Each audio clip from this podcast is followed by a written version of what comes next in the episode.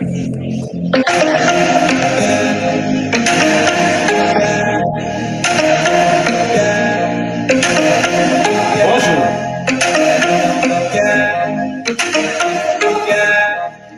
À tout le monde et bienvenue à l'émission.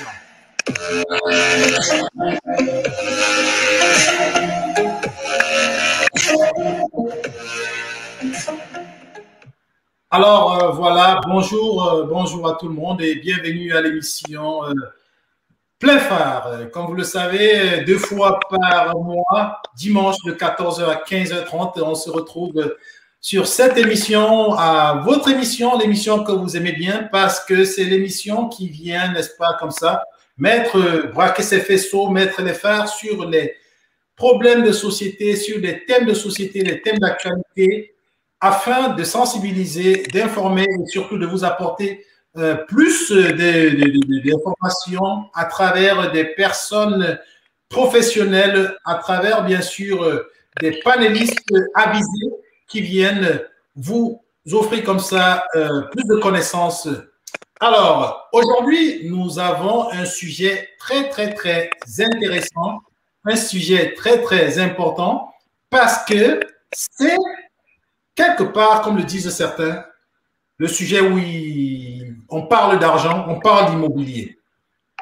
On s'est rendu compte depuis euh, quelques années, et encore plus cette année, qu'il y a eu une frénésie euh, dans, euh, dans, sur le marché, bien sûr, de l'immobilier. Et cette frénésie continue malgré la pandémie planétaire, malgré, bien sûr, les difficultés que rencontrent certaines familles et malgré aussi euh, les enjeux financiers. Tout le monde souhaiterait investir en immobilier, mais certains se demandent, est-ce que je suis assez riche? Est-ce que j'ai assez d'argent? Est-ce que j'ai le bon profil? Quelles sont les meilleures méthodes? Quelles sont les meilleures pratiques?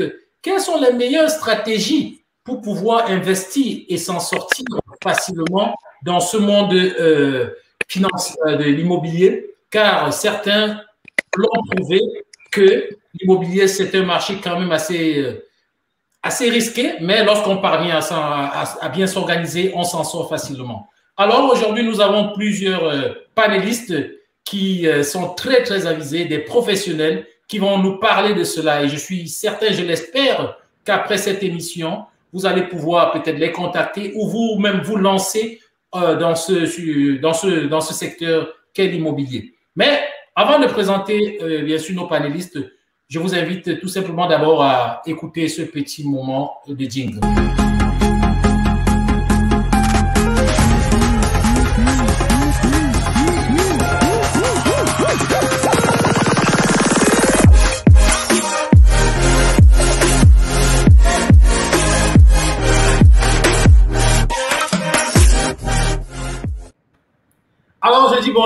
Je reçois nos panélistes.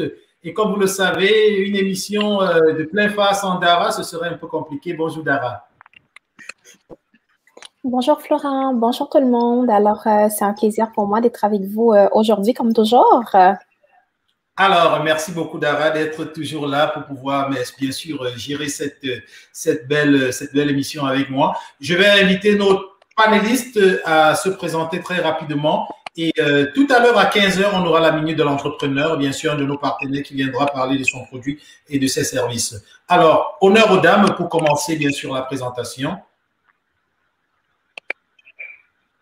Madame Michela. Allô, bonjour. Ça me fait plaisir d'être avec vous aujourd'hui.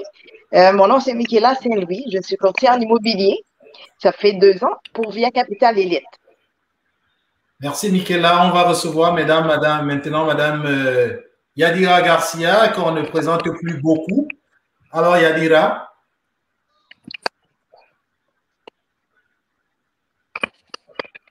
Yadira, est-ce qu'elle nous entend? Bonjour, bonjour, merci beaucoup pour l'invitation.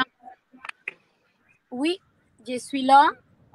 Yadira Oui. Garcia, immobilier dans la ville de Québec, au service euh, de la communauté. Et euh, j'ai cru, j'ai cru voir, Yadira, que vous étiez ces derniers, dernièrement, euh, vous avez reçu un petit un prix de meilleure courtier immobilière. euh, alors, félicitations. Merci beaucoup. C'était un prix que je ne m'attendais pas, mais je, comme dit mon directeur, tu travailles fort, alors tu l'as bien mérité. De Remax, bien sûr. De Remax, oui. mer- Merci d'être là parmi nous. On va recevoir M. Pierre-Charles. Oui, euh, bonjour, bonjour Florent, bonjour aux copanélistes et à tous nos euh, euh, téléspectateurs. Euh, moi, je suis Pierre-Charles Tiani, investisseur immobilier au Québec. Merci beaucoup, euh, M. Pierre-Charles, d'être là et on va pouvoir euh, profiter de vos lumières. On va maintenant recevoir M. Vidal.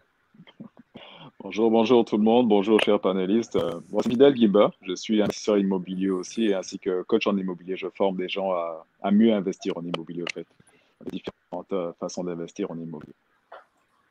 Ah, merci beaucoup, Vidal. Merci d'être là. Merci d'être parmi nous. Et bien sûr, on espère que vous allez pouvoir euh, entraîner beaucoup plus nos téléspectateurs dans l'investissement à partir de la semaine prochaine, à partir de cette émission. Voilà, euh, chers téléspectateurs, si vous avez des questions, vous pouvez les poser au fur et à mesure que notre émission se passe. Si vous voulez appeler, vous pouvez aussi appeler. Sachez que toutes vos questions seront, en tout cas la plupart de vos questions seront présentées en direct aux pan- panélistes. Alors, Dara, à toi la parole.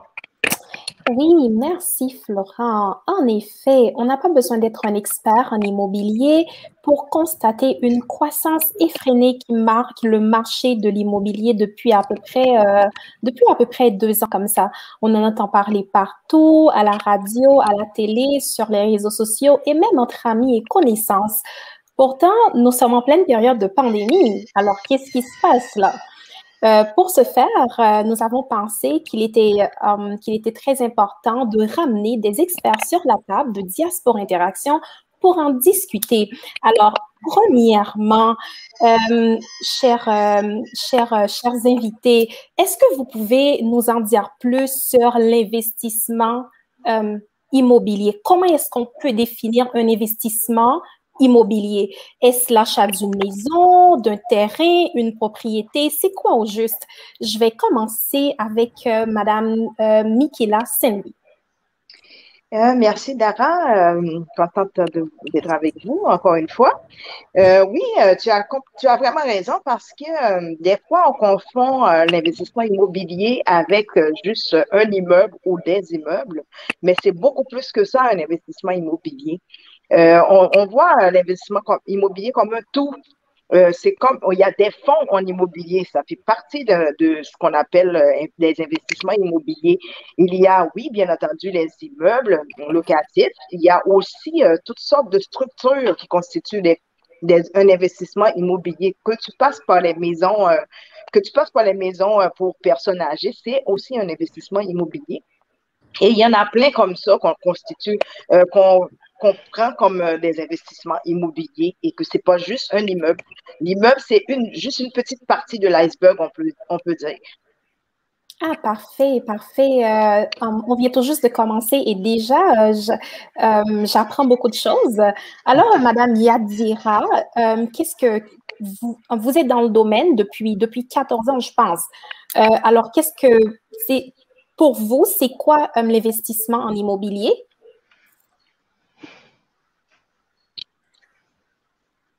Je pense que ça prend un moment pour, euh, pour qu'elle m'entende. Oui, euh, il faut dire que Yadira actuellement est, en- est peut-être dans, dans un véhicule euh, est très très loin. Alors, Exact. Yadira,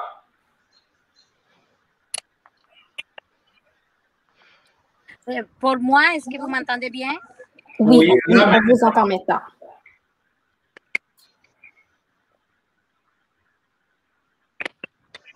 Oui, est-ce que vous m'entendez? Oui, vous m'entendez bien? oui, on entend Yadira. Bon, pour moi, l'investissement immobilier, c'est facile. Moi, je le dis à mes clients, ton premier investissement, c'est ta maison. On entend, c'est bon. Moi, je dis que ton premier investissement, c'est ta maison. Si toi, tu comprends comment ça marche l'immobilier. Parce qu'à partir de ta maison, tu peux faire plusieurs investissements immobiliers, comme des immeubles, que c'est la folie maintenant. Les gens, ils croient que, bon, avec l'immobilier, il faut acheter des immeubles. Il y en a beaucoup de clients maintenant qui sont dans ce domaine-là. Surtout dans notre communauté, les gens ils commencent à y croire, puis commencent à se former avec des coachs pour acheter des immeubles à revenus parce qu'ils se sont rendus compte que c'est la meilleure façon de faire l'argent. Alors, c'est sûr qu'à l'arrière de ça, il y a une histoire, il y a un engagement. Mais pour moi, l'investissement immobilier, avant tout, c'est ta première maison, les immeubles à revenus, ça peut être un terrain, ça peut être plein de choses proches de l'immobilier. Alors, pour moi, l'immobilier, c'est vraiment ton investissement et ça part de ta maison. Parfait, merci Madame, merci Madame, Madame Garcia. En effet, comme euh, Michaela et Ivo l'ont dit, euh, il y a plusieurs types d'investissements euh, en immobilier, mais généralement, on entend, on entend un, petit peu plus souvent les immeubles à revenus comme les duplex, les triplex et tout. Alors, Monsieur Pierre Charles, Comment est-ce que vous définissez l'investissement en, immobilier? Je ne sais pas si, si vous avez autre chose à ajouter. Oui, euh, merci Dara. Et, euh, en fait, on parle d'investissement immobilier. Moi, je, moi, je commencerai déjà par dire c'est quoi un investissement? Parce que euh, personnellement, quand je pense investissement, investissement financier, hein, c'est vous mettez de l'argent quelque part et puis, et puis vous espérez en fait en tirer de l'argent. Donc, c'est de l'argent du capital qui est investi pour éventuellement, éventuellement faire grandir ce capital, à produire de l'argent. Et donc, quand, on rentre dans le domaine de l'immobilier, c'est vraiment une question de dire cet investissement-là, en fait, euh, la valeur est créée par, un bien qui se rattache à l'immobilier. Donc, euh, ça, peut, être un bien direct ou ça peut être un bien indirect. Si vous investissez dans un fonds immobilier en bourse, par exemple, c'est un investissement immobilier indirect parce que vous n'êtes pas directement dans la propriété. Mais vos profits, en fait, sont liés à des biens immobiliers. Donc, euh, euh, euh, donc c'est peut-être peut ça la nuance en fait. Après, vous pouvez regarder ça sous différentes formes. Si vous êtes engagé directement par des duplex, triplex, etc. Oui, effectivement, ce serait une forme d'investissement immobilier. C'est peut-être, c'est peut-être la forme la plus répandue parce que c'est ce qui est le plus accessible à des individus, on va dire. Ah, parfait. Merci beaucoup, euh, Monsieur Pierre-Charles. Euh, je pense que j'aime bien l'aspect d'investissement indirect que vous avez amené parce qu'on peut quand même euh, investir dans les placements, dans les fonds communs, puis toujours en rapport avec le marché immobilier. Alors, Monsieur Vidal, qu'est-ce que vous, vous en pensez? Vous, voudriez-vous ajouter autre chose? Ah, J'abonde totalement dans le sens de et puis, ici, euh, la base, il faut déterminer d'abord ce que c'est qu'un investissement. Un investissement, c'est quand on met l'argent en espérant faire plus d'argent avec. Euh, je vais peut-être en contradiction un petit peu à ce que nos, deux, euh, nos, deux, premiers intervenants ont, parlé. C'est que moi, dans mon monde à moi d'investisseur, notre première maison n'est jamais, n'est pas vraiment un investissement. D'accord? Le simple principe qu'on n'achète pas une maison pour faire de l'argent avec, mais on achète pour vivre dedans dans ce principe-là. Quand on parle d'investissement, c'est plus l'optique de vraiment générer de l'argent avec. D'accord? Mais lorsqu'on achète une maison, c'est pour vivre dedans. C'est sûr et certain qu'avec ce que nous connaissons en ce moment, euh, la maison est un investissement, un investissement forcé, une épargne forcée parce qu'à chaque mois que vous payez votre prêt, éventuellement vous épargnez l'argent parce que vous remboursez du capital aussi. C'est ce côté-là qu'on peut définir comme un investissement. Mais à part ça, ce n'est pas vraiment un investissement parce que ça ne vous génère pas de l'argent en tant que tel. Ça ne vous génère absolument rien. Euh, au contraire, vous sortez l'argent de votre poche euh, mois après mois pour faire vos paiements. Si notre mémoire n'est pas mauvaise, on se rappelle de la crise financière que nous avons connue en 2007-2008, ça? Mm-hmm. ben, tous les Américains qui pensaient que leur maison était des investissements se sont retrouvés à la rue. Tous. OK?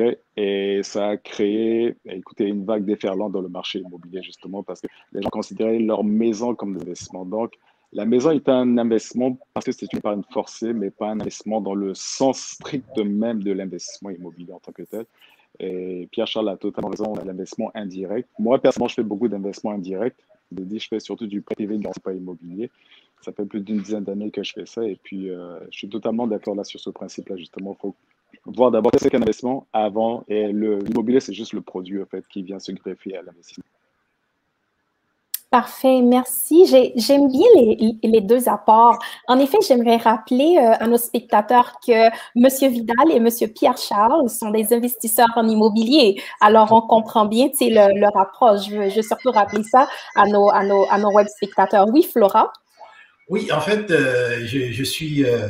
C'était justement pour apporter ce, ce, ce, pont-là, voir cette différence qui existe entre les, les investisseurs en immobilier, que sont nos, deux, nos deux invités, Monsieur Pierre-Charles et comme vous le disiez, et bien sûr les, les, les, les dames qui représentent l'autre pan. Cependant, euh, par rapport au questionnement de plusieurs de nos, de nos téléspectateurs qui nous, qui nous les ont envoyés par courriel, j'aimerais euh, justement rapidement enchaîner avec la, deuxième question. La deuxième question qui touche aussi euh, moi, par exemple, et ou toute autre personne, on, on est toujours frileux lorsqu'on pense mettre de l'argent. On se pose un milliard de questions. Euh, est-ce que on a, on a, est-ce qu'on a assez d'argent? Est-ce qu'on peut investir sans, sans, sans, sans, sans avoir un bon fonds? Euh, Comment se porte le marché? Est-ce que, bref, en une seule question, quel est le profil d'un bon investisseur? Alors, je, vais poser ma question à. je vois qu'elle sourit, Michaela. Je vais, je prendre en avant. Mais dans le fond, un, bon investisseur, c'est quelqu'un qui, pour moi, euh, avant tout, euh, qui euh, comprend ce qu'est un investissement. tu, tu, dois aller prendre des cours, selon moi. il faut que tu comprennes de quoi tu t'embarques avant tout. Si tu en entends parler puis tu dis, ah, peut-être que moi, je pourrais être un investisseur, c'est pas du tout là la, chose. Il faut que tu ailles au fond, que tu ailles apprendre c'est quoi un investissement? Et aussi, tu dois être capable de planifier quelqu'un qui c'est planifié. Tu dois être capable de quelqu'un qui a de l'ouverture. Si tu n'as pas d'ouverture, tu vas juste voir d'un côté de la balance et jamais tu vas voir euh, sortir en dehors de la boîte. Il faut tout le temps voir l'investissement euh, en dehors d'une boîte. C'est pas tout le temps euh, avoir une, lumière.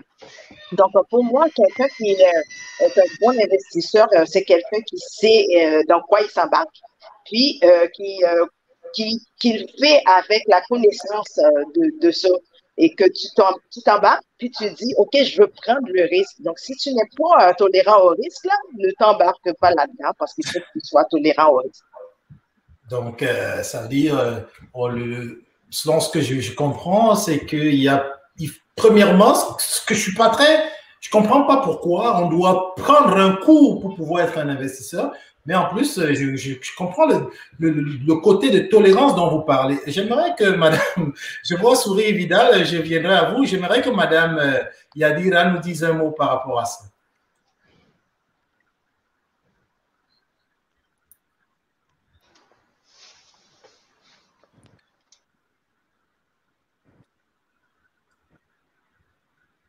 Bon, je pense que euh, on a vraiment un problème de latence avec Yadira. Yadira, est-ce que vous nous entendez? Non. Bon, euh, écoutez, moi, euh, un investissement, pour moi, il ne faut pas prendre une formation, OK?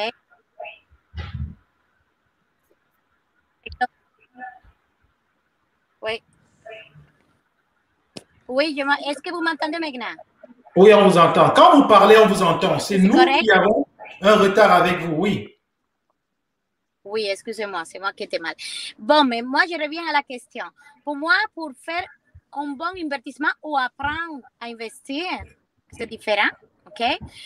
Et moi, pour faire un bon investissement, tu dois t'associer avec des gens qui, sont, qui connaissent le marché. Tu n'as pas besoin d'une formation pour ça, sauf que ça peut t'aider à mieux comprendre. Tout dépendant où est-ce que tu veux t'en aller. Mais du moment que tu as un bon courtier qui connaît le marché, que des clients qui font l'argent avec l'immobilier, puis que je suis capable de lui dire dans combien de temps il faut le vendre, dans quel est le profit dans le futur, et comment faire l'argent avec l'immobilier si toi, tu as des associés autour de toi qui sont préparés, des amis, des coachs, OK? ou même, comme elle dit, des formations. Mais moi, pour moi, mes clients, euh, c'est maintenant qui commencent à prendre des formations, mais la plupart, ils n'ont pas de formation. Puis je vous dirais que c'est des clients qui sont des clients qui achètent un 3, un 4 logements, qui aujourd'hui sont rendus à 5, à 6 logements, mais qui ont commencé avec sa maison. C'est pour ça que pour moi, la maison, c'est le premier investissement. Parce que c'est là que tu comprends et tu commences à comprendre c'est quoi l'immobilier. Puis la plupart de mes clients qui n'avaient pas l'argent, c'est avec sa maison qui ont réhypothéqué, puis ont commencé à investir. Pour moi, la première maison, c'est son premier investissement. Puis avec ça, on apprend à mieux à comment le marché marche, comment c'est quoi la rentabilité d'un immeuble. Mais en revenant à dire, écoutez, qu'est-ce que tu devrais comme premier acheteur ou comme deuxième acheteur, c'est sûr que tu dois quand même faire confiance aux gens qui sont autour de toi, mais en même temps, tu dois avoir une connaissance, quand même, parce que c'est toi qui vas investir ton argent. Mais prendre des formations, oui puis non. Si tu as des bons courtiers ou des bonnes personnes autour de toi, tu peux commencer quand même à faire des petits investissements, puis aller euh, là-dedans. Puis plus tard, tu vas choisir si tu veux aller plus loin. OK. Euh, vous persistez et signez un investissement, commence par l'achat de sa maison. Moi, parce je, moi, je vais toujours dire que la première, il faut voir la maison comme ton investissement. Du moment que toi, tu es une petite personne qui a pas 100 000 dollars, que tu n'as pas de famille qui ont l'argent, puis que toi, ta maison, ça fait 5 ans, 10 ans, mais crois-moi que je peux te faire faire l'argent avec l'immobilier, avec ta maison. Mais pour moi, c'est ton premier investissement. C'est avec ça que tu peux faire la. D'accord. Oh, on est d'accord avec vous. On comprend votre raisonnement. Il est tout à fait logique. Il suit son cours. En investissant dans, sur sa maison personnelle, on peut réinvestir, ce qui fait que on entre dans la définition que, nous avons avancé tout à l'heure, Vidal et Monsieur Vidal et Monsieur Pierre Charles, à savoir, on investit pour pouvoir gagner de l'argent. Tout à l'heure, Monsieur Vidal, vous avez souri par rapport à la réaction de, de Madame Michela. J'aimerais que vous rebondissiez sur ça. Non, je trouvais qu'elle avait raison. non, non, c'était de très bons points qu'elle avait apporté, au fait, principalement pour ça, parce que ça, ça résonne à ce que je pense aussi. Euh, enfin, résonne avec ce que je pense. Euh, écoutez, vous avez tous un permis de j'imagine. C'est une question. oui. je pose la question. oui, oui.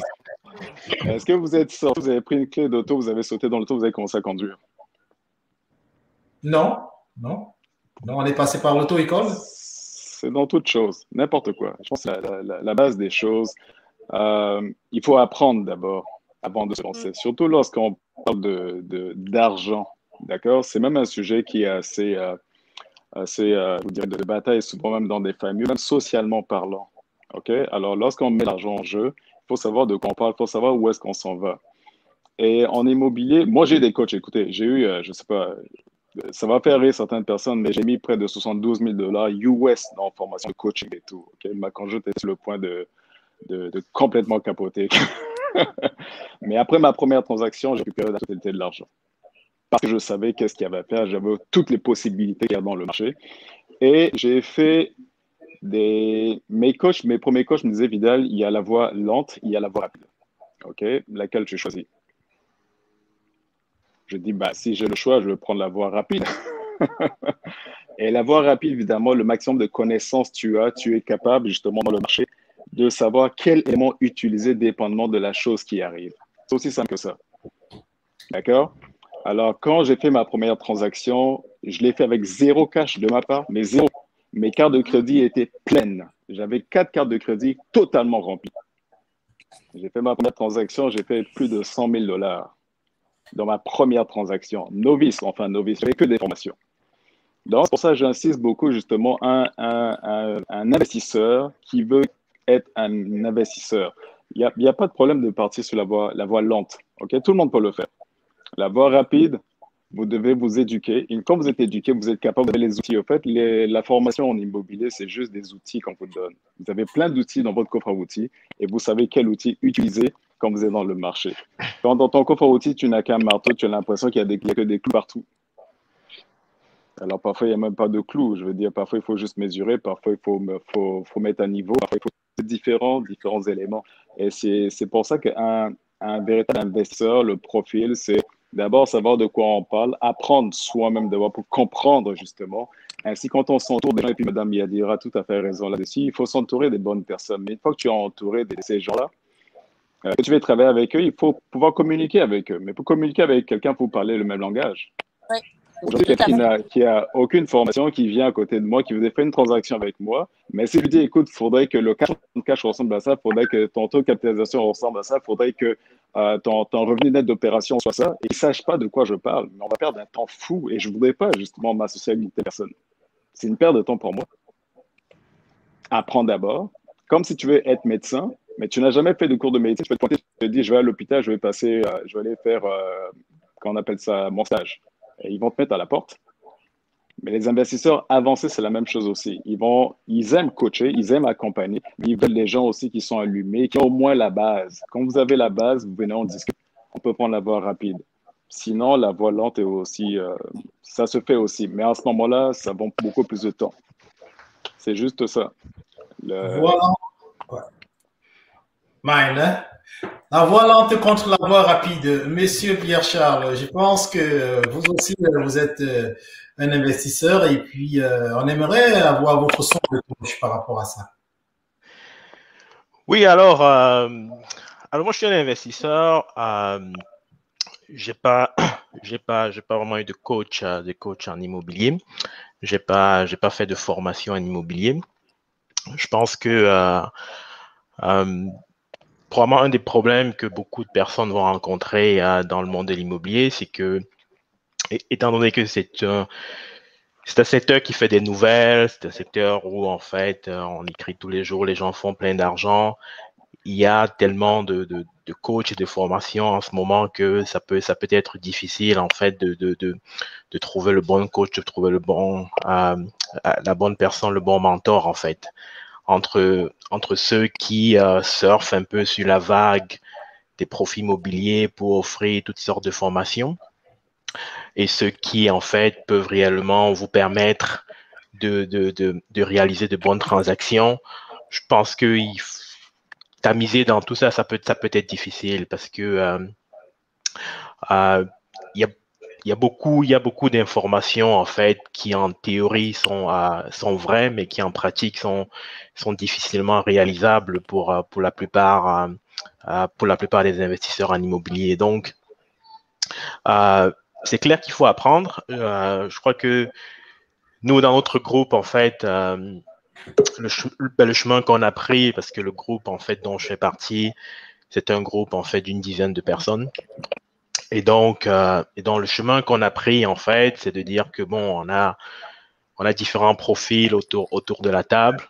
Et donc, euh, et donc euh, différentes personnes font différentes choses. Et, et, donc, et donc, quand on veut faire une transaction, en fait, on, on met les dix personnes autour de la table et puis, et puis on réfléchit dessus ensemble et on se, on arrive ainsi à déterminer si ça fait du sens ou pas. C'est-à-dire que on, en ayant, en ayant cette approche collaborative là, on s'évite en fait de faire, de faire des erreurs individuelles dans le fond. Donc on, donc on évite de faire des erreurs individuelles, on maximise, on maximise les, les, les connaissances des individus, on optimise en fait l'utilisation des connaissances des individus, on optimise en fait l'utilisation des ressources financières, du réseau de contact des individus pour en fait en faire en faire quelque chose. Donc pour nous, pour nous c'est un peu l'approche qu'on a pris et euh, pour, euh, pour pouvoir avancer. Et, euh, et en avançant, en fait, ça nous a permis aussi de, de, de, de, comprendre, en fait, quel type d'investisseur on voulait être. Et, en définissant quel type d'investisseur on voulait être, ça nous a permis de mieux cibler les personnes avec qui on voulait travailler. et, et et en apportant ces personnes dans le groupe, on est, on est outillé en termes de savoir c'est quoi, c'est quoi les questions qu'on veut poser, c'est quoi les problèmes qu'on veut résoudre, c'est quoi les expertises qui nous manquent en fait. Donc, euh, euh, ça prend, ça prend probablement un peu plus de temps. C'est peut-être, peut-être la voie lente dont, dont Vidal parlait. Ça prend, ça prend sans doute un peu plus de temps. Euh, mais j'ai envie de dire que c'est, ça nous rend plus confortable en fait par rapport aux décisions que l'on prend. Euh, et de cette, et de cette façon-là, ça nous, ça nous évite aussi peut-être de courir le risque d'aller payer trop cher pour des formations qui vont pas nous apporter grand-chose. Donc, euh, oui, il faut se former. Après, ça dépend de quelle approche en fait vous, vous prenez pour vous former. de manière de manière personnelle en fait moi j'ai moi j'ai un background en fait en fait d'assureur et de et de gestion de risque donc euh, je, crois fortement à la collaboration entre plusieurs individus je crois fortement à la à la à la force des groupes pour pouvoir en fait capitaliser sur sur les expertises et les expériences des individus comme étant comme étant un moyen efficace en fait de, de, de, de formation et d'apprentissage en fait. Merci. Oui, alors, euh, mesdames et messieurs, à travers vos interventions, j'ai compris une chose. Pour investir en immobilier, il y a un travail personnel à faire sur soi, soit la formation, soit de s'entourer de personnes qui pour apprendre de ces personnes-là. Alors, euh, selon l'Association canadienne de l'immeuble, le nombre de transactions en immobilier a atteint un niveau historique en 2020, soit une augmentation de 12% par rapport à 2019. Et aussi, le prix moyen des propriétés vendues en 2020 a augmenté de 17% par rapport à 2019. Alors, selon vous, qu'est-ce qui explique la flambée des prix dans le secteur de l'immobilier, même en temps de pandémie? J'aimerais tout d'abord entendre Mme Yadira Garcia sur, euh, sur cette question. Bon, mais euh, vous m'entendez? Bon, mais écoute, moi, c'est euh, moi comme courtier, on se pose nous-mêmes les questions, mais on a quelques points toujours que qu'on voit sur le marché. Puis je pense que le COVID a fait que les gens, et là, quand je parle de ça, je parle de premier acheteur. Je ne parle pas d'investissement parce que ce n'est pas la même game. OK? Je parle de premier acheteur parce que c'est là qu'il y a eu la plus d'augmentation, surtout dans la ville de Québec. Alors, qu'est-ce qui arrive? Je pense que le fait de vivre dans un logement avec des enfants et être confiné, il a fait que les gens, ils on est plus tolérant à que s'il arrive une autre pandémie, on soit dans un bloc à revenus, puis et on soit toujours avec du monde. Mais ça, ça fait que les gens, ils ont dit, écoute, moi, je veux m'efforcer, je veux chercher de l'aide et je veux acheter ma première maison. Mais, en même temps, les personnes âgées, que c'était la clientèle qui mettait le plus de maisons sur le marché, ils ont passé différent. Ils ont dit, regardez qu'est-ce qui arrive? Dans les centres de personnes âgées. Je ne, je ne veux pas vivre cela. Je veux garder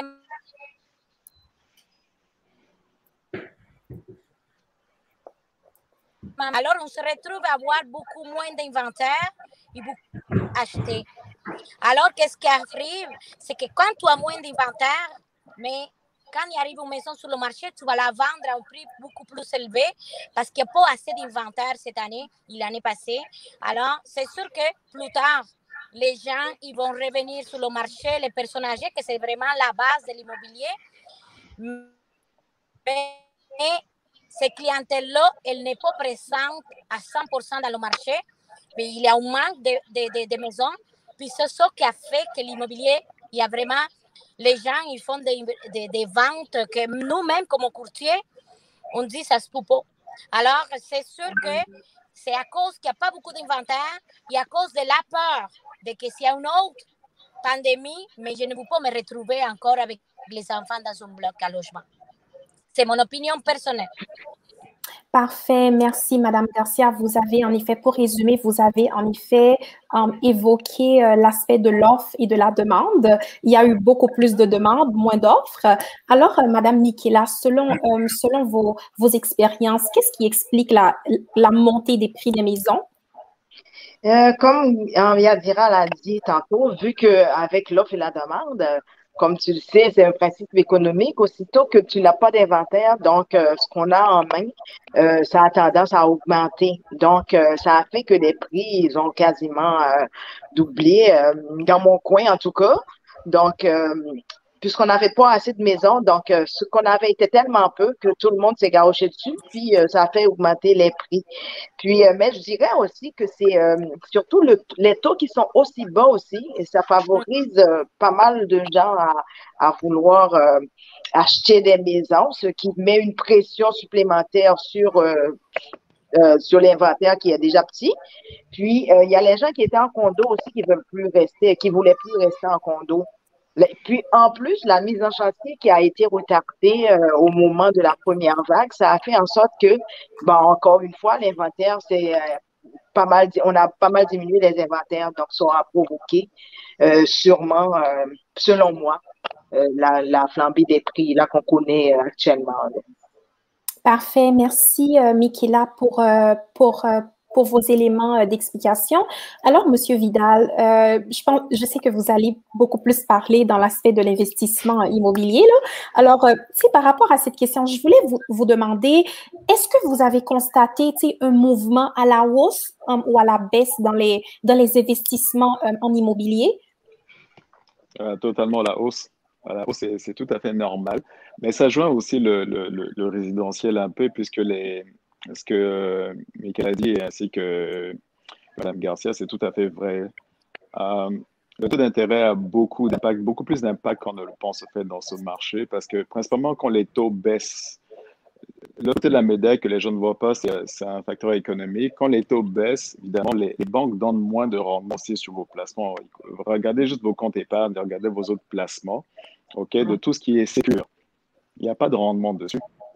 Si vous prenez ce même somme, vous injectez dans l'immobilier, juste par le, remboursement justement de, capital, vous faites déjà un meilleur rendement, d'accord? Sans parler de l'inflation et puis de l'augmentation de la, valeur. Je ne parle pas de ça. Euh, Évidemment, le multilogement, écoutez, c'est l'un des rares moments dans l'histoire où dès le premier mois, je dis bien le premier mois, vous remboursez plus de capital que vous payez d'intérêt dans votre hypothèque. OK? Ça rend l'investissement immobilier totalement extraordinaire par rapport à laisser l'argent dans un compte de banque. Alors, l'argent est toujours la compétition. Non, je, veux dire, l'argent cherche toujours là où il y a un meilleur rendement. Si les banques donnent de meilleurs rendements sur vos, placements comme les CPG ou les obligations, ainsi de suite, les gens vont mettre l'argent dans les CPG, dans les obligations, dans les d'épargne.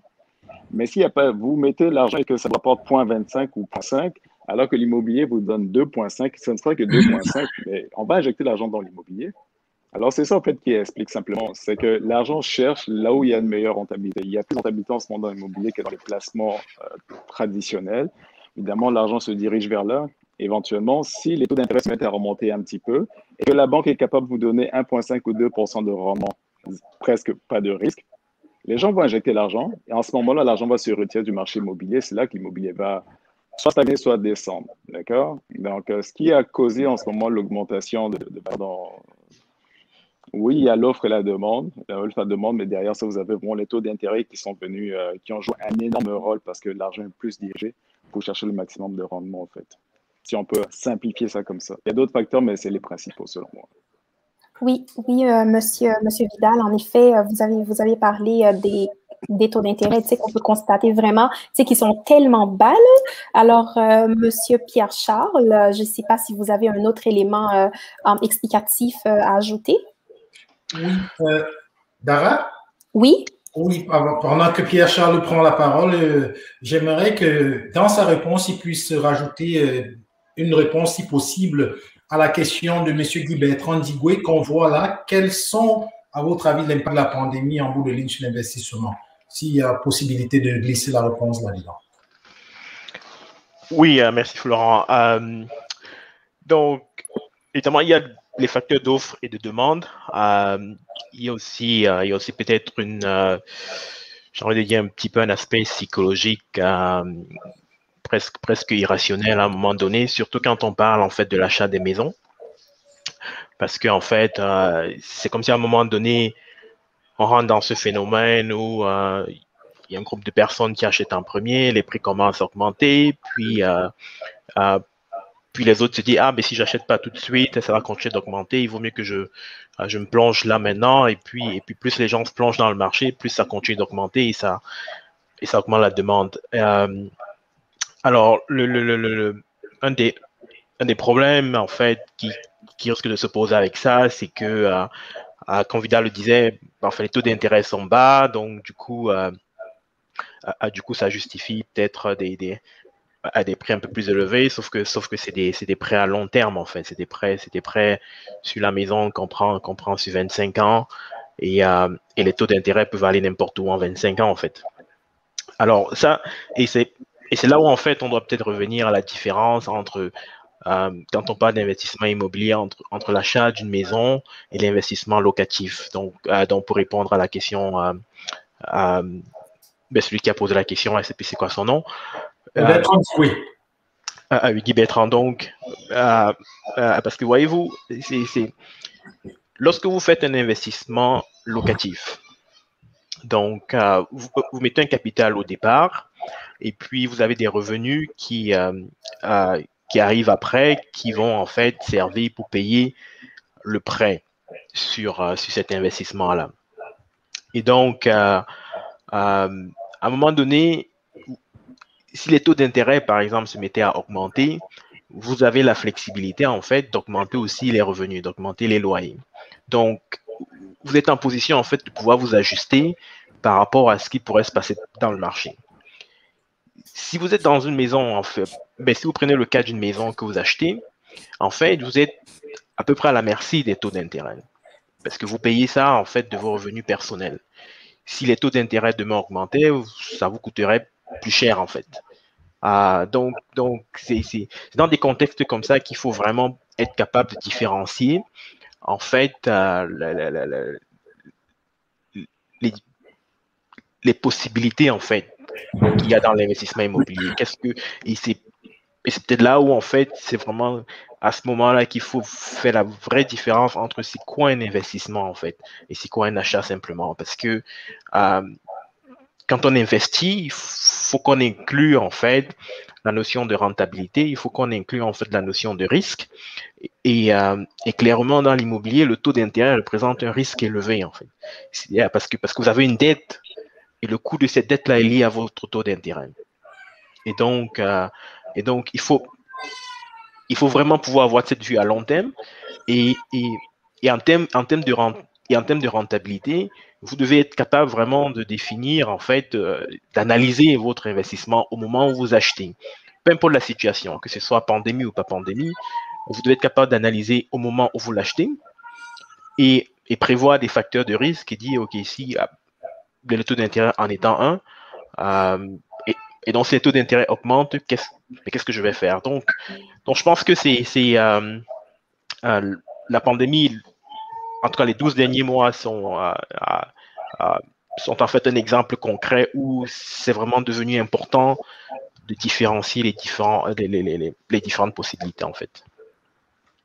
Oui, en effet, euh, merci, Monsieur Pierre-Charles. J'aime bien que vous avez euh, que vous avez fait cette différence entre, entre l'investissement dans l'achat euh, d'une propriété ou bien l'investissement en immobilier, parce que généralement, quand on achète une maison, on peut avoir des termes fixes de cinq ans où l'on paie le même taux pendant pendant ces cinq ans, ça peut être un avantage ou bien un désavantage, dépendamment de la performance du marché, tandis que pour euh, pour l'investissement en immobilier. Vous êtes vraiment à la merci euh, des, um, des taux d'intérêt. Fait que merci d'avoir apporté euh, cette, um, cette clarification. Alors, Dara? Oui? Il y a, a peut-être un point important, je pense que, que Pierre-Charles a parlé, je pense qu'on est passé rapidement dessus.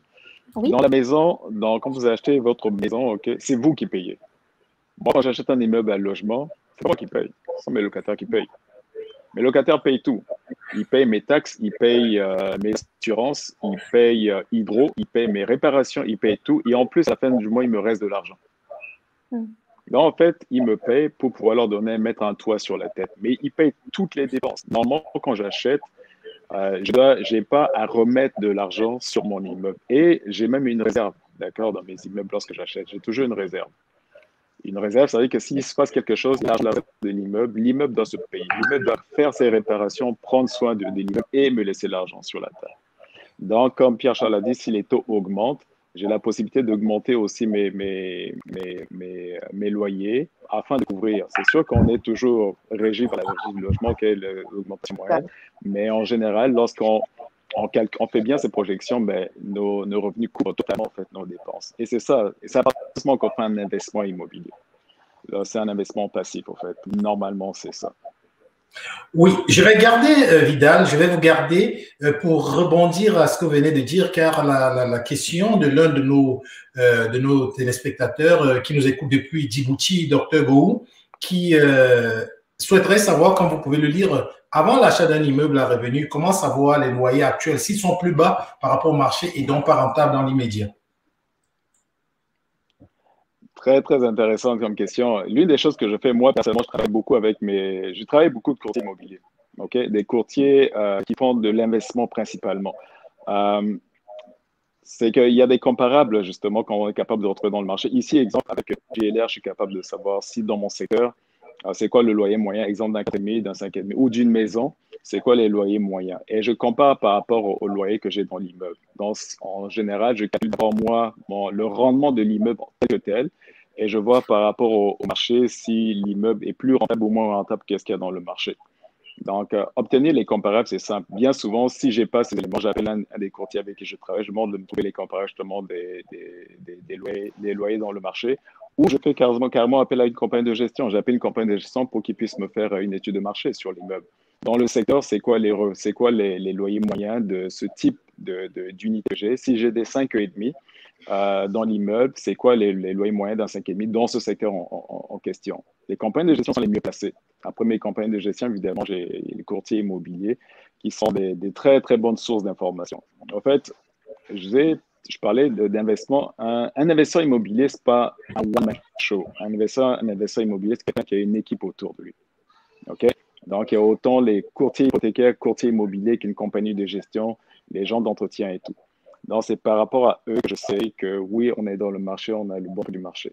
Basé sur ça, maintenant, on peut faire une projection. Si aujourd'hui mes loyers sont bas, mais je sais que le loyer, je suis, on attend de louer à 800, mais on sait que dans le marché, ils sont à 900. En combien de temps est-ce qu'on peut augmenter ce loyer à 900 Qu'est-ce qu'il faut faire pour amener les loyers à 900 Est-ce qu'il y a des travaux à faire ou il n'y a pas de travaux à faire? Est-ce que l'immeuble est déjà en bonne état pour qu'on puisse augmenter? Si on passe de 800 à 900, est-ce qu'on va se retrouver à la régie du logement ou pas? Toutes ces choses-là qu'on travaille avec la compagnie de gestion pour mettre une stratégie en place. On va peut-être le faire en deux, trois ans, mais en deux, trois ans, on a un plan d'affaires. L'immobilier, c'est pas juste acheter un immeuble, ça soit, c'est vraiment, c'est une business. Il faut que ça soit, que les gens se mettent dans la tête qu'un immobilier, c'est une, vous créez une compagnie en réalité. Vous êtes propriétaire d'une compagnie. C'est pas juste un jeu, c'est une carrière. Donc, il faut le voir comme ça aussi. D'accord. Oui, oui, en effet, euh, Monsieur Vidal, je pense que vous avez euh, en effet répondu à la prochaine question que j'avais pour vous. Ça avait rapport avec euh, comment doit-on doit-on se préparer à l'achat d'une maison ou bien d'un immeuble et quelles en sont les étapes? je pourrais commencer avec Madame Mikila, c'est lui.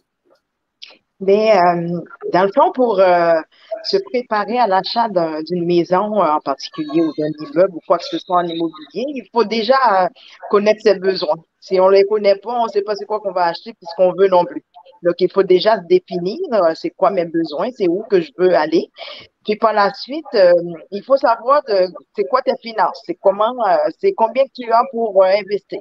Est-ce que j'en ai? Est-ce que j'en ai pas? C'est où que je vais le trouver? Te faire un plan. Donc, euh, c'est surtout ça, avoir le plan, puis tu le suivre le plan vraiment à la lettre. Puis aussi, euh, contacter des personnes ressources. Il y a tout le temps des personnes ressources, soit les courtiers immobiliers, soit les courtiers hypothécaires, euh, soit les, les coachs.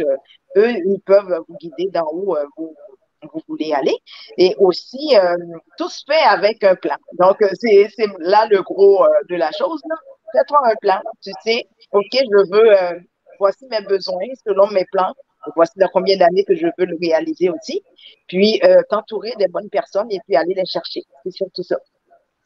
Et, oui, exactement. Merci, Mikila. Euh, tout comme euh, M. Vidal l'a dit, M. Vidal l'a dit tantôt, dans le cas d'un immeuble à revenu, là, pour savoir la rentabilité, il faudrait peut-être qu'on contacter une compagnie de, de, gestion. Ça rentre aussi dans la planification, planifier ses affaires, là, fixer son, son objectif, son objectif, ça c'est quelque chose qui est très important. Alors, Monsieur Vidal, je ne sais pas si, si, vous voulez encore me rebondir.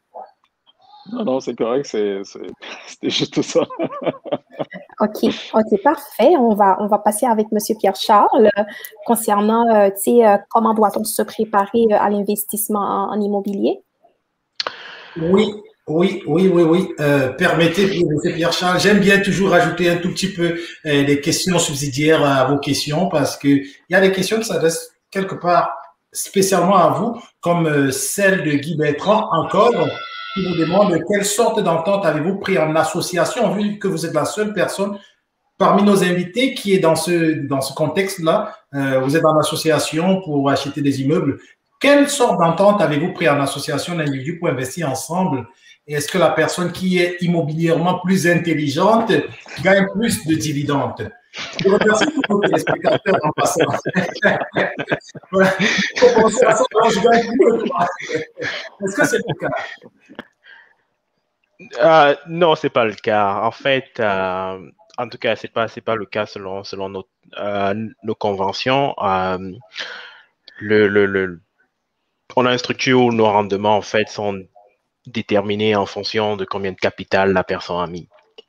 Donc, euh, autrement dit, si on fait un investissement qui euh, demande 100 000 dollars et que chacun met 10 000 dollars, euh, tout le monde aura, ben, chacun aura 10% en réalité. Et parce qu'en même temps, bon, on peut, on peut complexifier les choses, mais on peut aussi les rendre relativement simples. Hein. C'est notre notre groupe, en réalité, a une longue historique où on a, on est, euh, en fait, on s'est réunis un soir et puis on était six et puis on s'est dit, bon, on va euh, mensuellement mettre de l'argent de côté dans un compte bancaire et puis on va faire notre plan d'affaires et puis le temps que l'argent s'accumule, on va, on va analyser le marché, on va voir ce qu'on veut faire, ainsi de suite. Donc, euh, donc on a vraiment, on a vraiment pris notre temps pour, pour bâtir notre groupe et, pour, se préparer en fait à, rentrer dans le marché, pour étudier le marché, qu'est-ce que qu'est-ce qu'on euh, euh, qu'est-ce qu'on veut faire en réalité? Est-ce qu'on est veut être actif, est-ce qu'on veut être passif? Parce que ça aussi, c'est des, des questions qu'il faut se poser. Euh, nous, par exemple, dans notre groupe, on a tous un travail à temps plein et donc l'investissement immobilier, c'est plus quelque chose que l'on fait, en fait, on va dire, on va dire après, après notre travail à temps plein.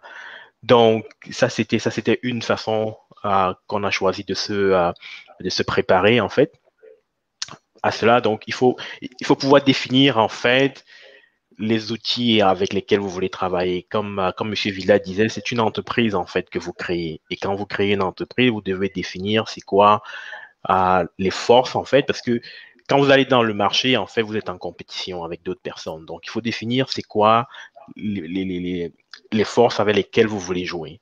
Donc, il y en a, il y en a dont la force, c'est la quantité d'argent qu'ils ont. Il y en a, c'est les connaissances. Par exemple, si vous êtes quelqu'un qui euh, est bon en construction et bon en rénovation, vous pouvez euh, vous associer avec, avec, avec des personnes pour faire certains projets immobiliers qui, en fait, demandent beaucoup de travaux de rénovation et capitaliser ainsi sur la force que vous avez. Donc, en tant que groupe, en tant qu'entreprise, et c'est vrai, quel que soit en réalité l'investissement que vous faites, vous devez être capable d'établir quelles sont les forces que vous avez et aussi quelles sont les faiblesses, qu'est-ce qui vous manque? Est-ce que c'est l'aspect juridique? Est-ce que c'est une relation avec la banque pour faciliter les financements? Est-ce que c'est la compréhension du monde de l'immobilier qui vous manque en fait? Vous devez être capable euh, de comprendre ça parce que dans l'immobilier, il y a, il y a il y, a des, principes clés qu'il faut comprendre. Par exemple, le principe de l'effet de levier. C'est un principe clé en immobilier. Il faut, pouvoir comprendre ce qu'il veut dire et comment est-ce que vous pouvez l'utiliser à, votre avantage. Donc, euh, euh, donc en tant qu'association euh, d'individus, c'est ce que nous avons fait.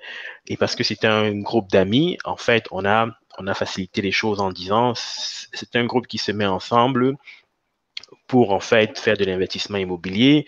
On va utiliser les expériences et les connaissances de tout un chacun. Les gens ne sont pas euh, à l'intérieur du groupe au départ, ne sont pas rémunérés pour ce qu'ils font. Et donc, euh, c'est vraiment une approche collaborative. Alors maintenant, le groupe a beaucoup évolué, le groupe grandit beaucoup.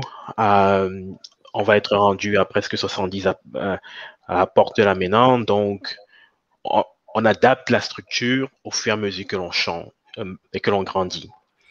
Mais pour commencer, vous n'avez pas besoin de faire des trucs compliqués. Je pense que euh, une des difficultés que moi j'ai notées en fait quand les gens veulent commencer et pourquoi beaucoup de groupes parfois se cassent, c'est que très rapidement, on veut justement, comme quelqu'un demandait, celui qui a plus de connaissances, est-ce qu'il va gagner plus? Très, très rapidement, en fait, on veut, on, c'est comme si on veut partager des profits qu'on n'a même pas encore. Donc, on veut, on veut dire, ah oui, moi je connais un peu plus si, ou non, non, c'est moi qui connais le courtier, c'est moi qui connais le banquier, c'est moi qui comprends comment fait les calculs. Et donc, on s'enlise en fait dans des discussions de partage des profits qu'on n'a même pas encore créés. Donc, euh, moi, mon conseil, c'est souvent de dire à, créons d'abord les profits. C'est beaucoup plus facile de partager une pizza qu'on a déjà achetée. Donc, euh, parce, que, parce que ça devient concret. Euh, ça devient concret et, et parce que aussi, euh, il y a y a un temps d'apprentissage pour comprendre en fait qu'est-ce qui est important, qu'est-ce qui n'est pas important. Est-ce que le fait que je connaisse un courtier, c'est important? Est-ce que le fait que je connais un banquier, c'est important? Est-ce que le fait que j'ai une compréhension d'un marché, c'est important? Donc, ça prend un certain temps d'apprentissage et, et quand vous arrivez à ce niveau de connaissance-là, les discussions deviennent plus simples en fait. Alors, voilà, Dara, oui, oui, en effet, Monsieur Pierre-Charles, peut-être que j'aurais euh, une autre petite question pour vous parce que vous avez parlé euh, de connaître ses forces, je, veux dire de connaître son avantage comparatif, sur quoi euh, on veut miser lorsqu'on investit en immobilier. Mais selon vos expériences, est-ce qu'il y a des stratégies que vous utilisez ou bien que vous conseillez pour avoir une meilleure rentabilité quand, quand vous investissez? La stratégie, en fait, euh, on a, on a un principe de base simple, en fait, dans notre groupe, en fait. On on, on s'éloigne de la spéculation, on ne mise pas beaucoup sur la prise des valeurs, en fait. C'est-à-dire qu'on fait, on fait, on fait, euh, et, on, on, est, on insiste beaucoup sur la notion de, de, de, euh, de rentabilité sur le capital investi. parce que, bon, dans le jargon immobilier, parfois on parle beaucoup de profit par porte, du nombre de portes, ainsi de suite. Euh, nous, on regarde ça vraiment comme un investissement, un capital qu'on déploie. Et la question qu'on se pose, c'est euh, quelle va être la rentabilité sur ce capital-là? Parce que, en fait, ce que ça fait, c'est que ça nous permet de comparer notre investissement immobilier à d'autres types d'investissements.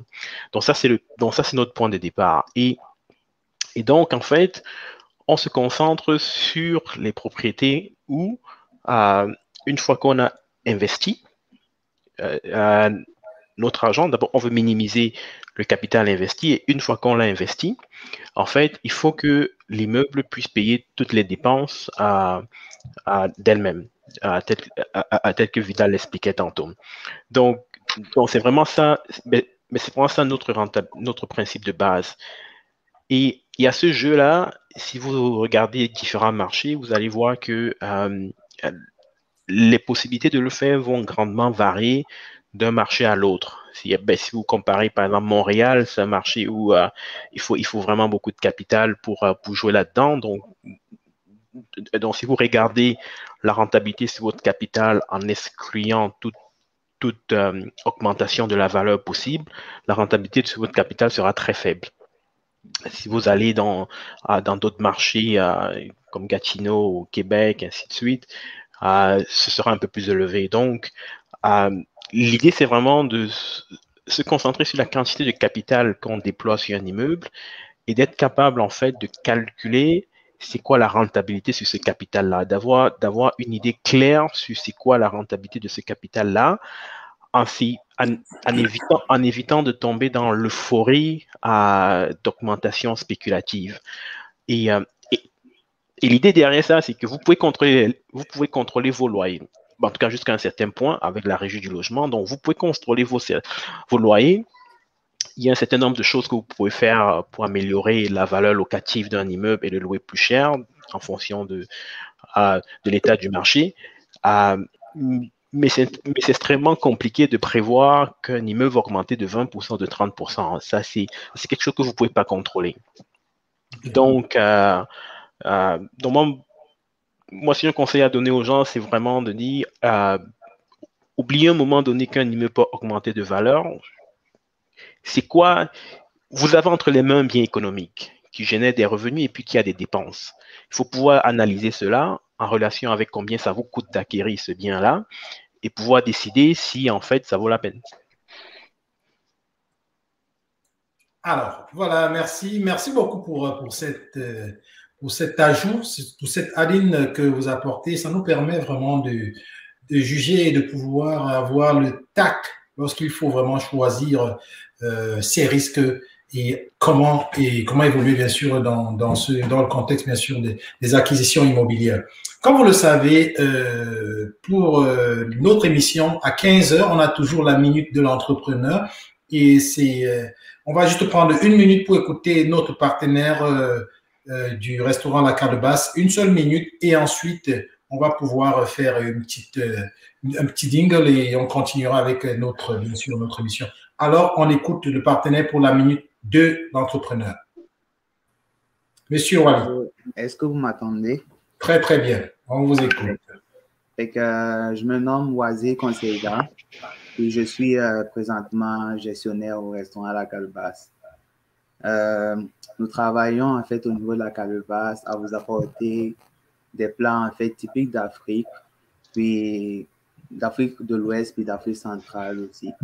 Euh, nous sommes aussi une épicerie puis, on, fait tout notre possible, en fait, pour vous apporter des produits vraiment frais, puis de qualité, euh, qui viennent directement d'Afrique, en fait. Puis, comme des produits vraiment de souche, en fait, pas de contrefaçon. Euh, donc, du coup, en ce moment, en fait, on a du, PPP, qui est une épice, en fait, euh, burkinabé. Vraiment l'épice phare, en fait, au Burkina Faso, PPP, qui signifie petit piment de Paspanga. Fait qu'on on, comprend en fait que c'est épicé un peu. Et puis, euh, en ce moment, en fait, on a aussi euh, des mangues séchées qui sont tout juste venues la semaine passée, puis exposées pour vous, disponibles. Ce sont les meilleures mangues, en fait, de, de la région, puis on les a apportées pour vous autres. Et ces mangues-là sont disponibles vraiment dans une courte euh, saison. Du coup, c'est ce qui leur donne en fait leur, goût particulier. Euh, très prochainement, on a du, du fognon, qui est, qui est un céréal, couscous, est très bon pour la santé, beaucoup de vertus en fait euh, euh, au niveau physique, parce que c'est sans gluten, c'est très bon pour les diabétiques, etc. Il y a plein d'autres affaires. Euh, c'est pas mal ça. Ça sera disponible dans les prochaines semaines. Puis tout droit venu du, du Bénin. Alors, euh, le restaurant La Calebasse est situé où? Euh, c'est situé au 969 Avenue Miran, à Québec. oui, c'est ça. C'est pas mal visible, en fait. Et pas très loin aussi. Ouais, il faut aussi mentionner donc que le restaurant La Calebasse, c'est l'un des partenaires privilégiés de, c'est l'un des partenaires privilégiés de Diaspora Interaction et c'est aussi, aussi un restaurant, c'est une épicerie. Et très, très, très bientôt, euh, je, je, sais que ça va être peut-être une surprise pour certains, mais très, très bientôt, vous risquez euh, avoir une très, très grande nouvelle euh, inédite ici à Québec euh, grâce à, cette, à ce partenariat-là. Restez vraiment connectés pour pouvoir découvrir qu'est-ce qui se prépare. Voilà, merci beaucoup, euh, mon cher Oazi. Ça fait plaisir. On va, on va s'en reparler très, très bientôt. Alors, euh, pour faire notre petite courte pause, on va encore écouter nos partenaires.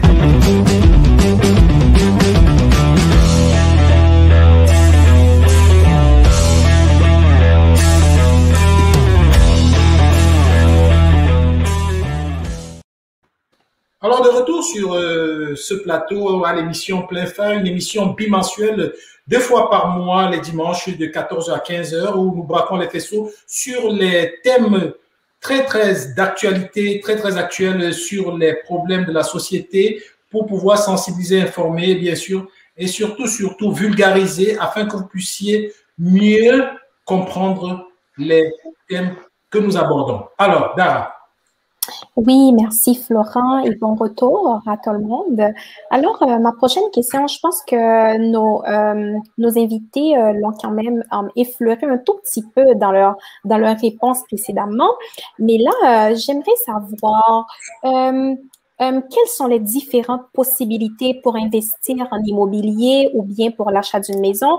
Est-ce que Je peux acheter une maison sans mise de fonds? Est-ce que je peux investir en immobilier sans avoir beaucoup d'argent? Je vais, euh, tout d'abord, je vais commencer avec euh, Mikila. Euh, pour moi, investir en immobilier, il faut un minimum.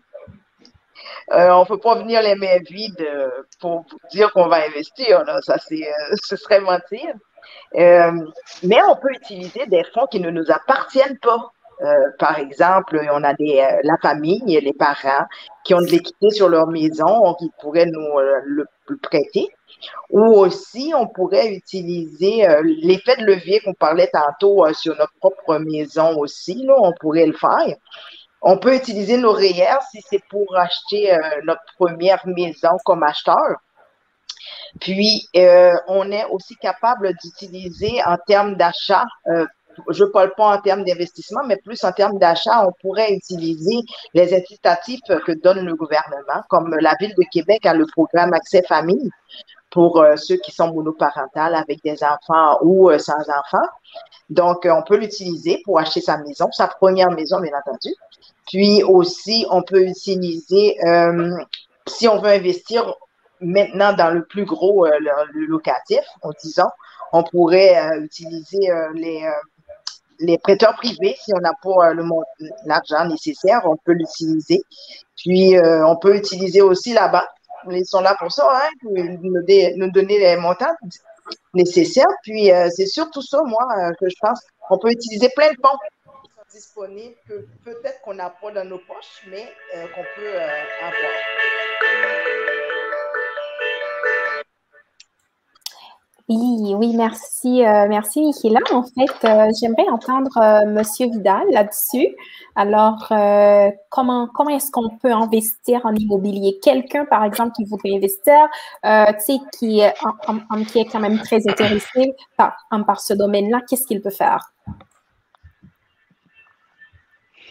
La connaissance, la connaissance, la connaissance, ça, ça, vaut ça, ça vaut tout l'or du monde, croyez-moi.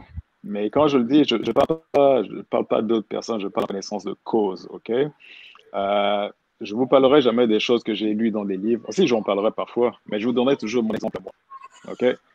Euh, je suis arrivé au Québec en tant qu'étudiant étranger. J'ai travaillé pendant euh, mes études dans les, à l'Université Laval, nettoyer les toilettes les fins de semaine pour pouvoir payer mon loyer, OK? Ce même étudiant est sorti et a appris à investir en immobilier. Et mes acquisitions, je vous ai dit, mes premières acquisitions, mes premières transactions en immobilier, j'avais zéro, zéro avec des cartes de crédit pleines. D'accord? Euh, Je tourne un peu plus de 10 millions de dollars dans le prêt privé au Québec, à partir de zéro. Alors oui, c'est possible de commencer avec zéro et puis d'investir en immobilier. C'est possible. Euh, euh, Pierre Charles a donné des bons exemples. L'exemple que Pierre Charles fait avec son groupe, c'est l'un des meilleurs moyens, en fait. Il y a un autre moyen aussi qui s'appelle la syndication immobilière où justement, quand vous avez les connaissances, vous pouvez structurer toute la transaction immobilière et vous avez d'autres partenaires qui apportent la mise, de fonds et les fonds nécessaires. Vous pouvez avoir des partenaires mise de fonds, vous pouvez avoir des partenaires crédits parce qu'à la banque, évidemment, il faut avoir un crédit solide pour faire avoir l'hypothèque. Mais pour avoir des partenaires crédits, pour avoir des partenaires mise de fonds et aussi des partenaires connaissances qui apportent les produits. Vous prenez ces trois, vous mettez ensemble des transactions extraordinaires. Euh, il y a des gens que j'ai formés qui ont acheté leur première transaction, c'est des six logements, des huit logements, d'accord? Mais ils avaient zéro. Ils ont juste les connaissances, ils ont appris comment faire, et puis ils, ont, ils sont allés créer un groupe comme Charles a fait, et puis euh, on fait des acquisitions. Donc oui, c'est possible de partir avec zéro. J'ai fait une vidéo il n'y a pas si longtemps en disant est-ce que c'est vrai de dire qu'on a acheté à zéro de fonds? Et puis la réponse c'est faux, non, c'est pas vrai. Euh, Michaela l'a très bien dit. il faut toujours une mise de fonds, mais ça ne veut pas dire qu'il faut que ça vienne de vous.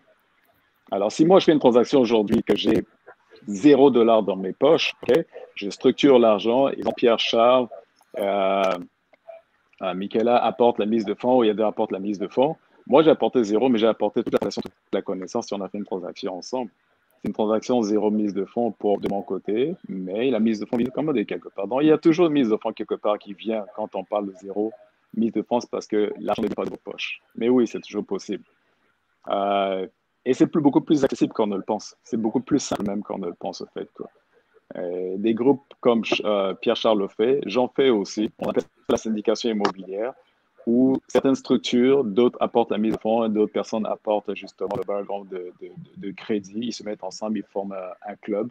Et puis, voilà, c'est simple. Dara, oui, j'aimerais rapidement rebondir à ça parce que ça, cette, euh, cette intervention vient vraiment éclaircir certains points. Euh, c'est très, très important.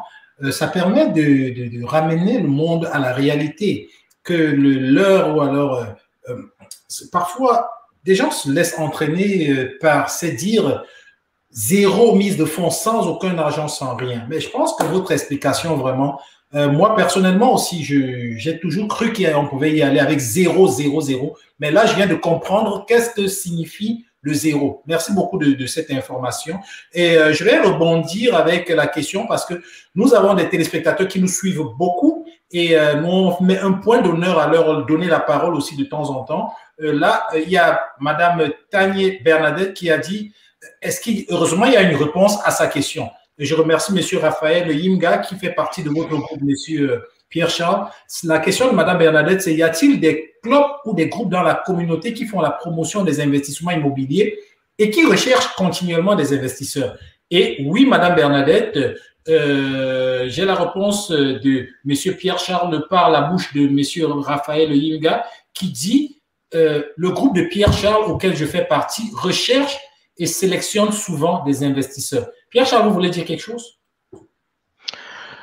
Euh, Oui, dans le fond, en fait, euh, ce qu'on fait, ce qu'on fait euh, là où on est rendu, en fait, la façon dont on fonctionne présentement, c'est que si on identifie un immeuble, un immeuble qui, qui répond nos critères de rentabilité, on, on en parle autour de nous, on en parle à l'intérieur de notre groupe d'abord, on en parle à nos amis, à notre famille, pour, euh, pour en fait encourager le maximum de personnes en fait à, à, joindre cet investissement-là.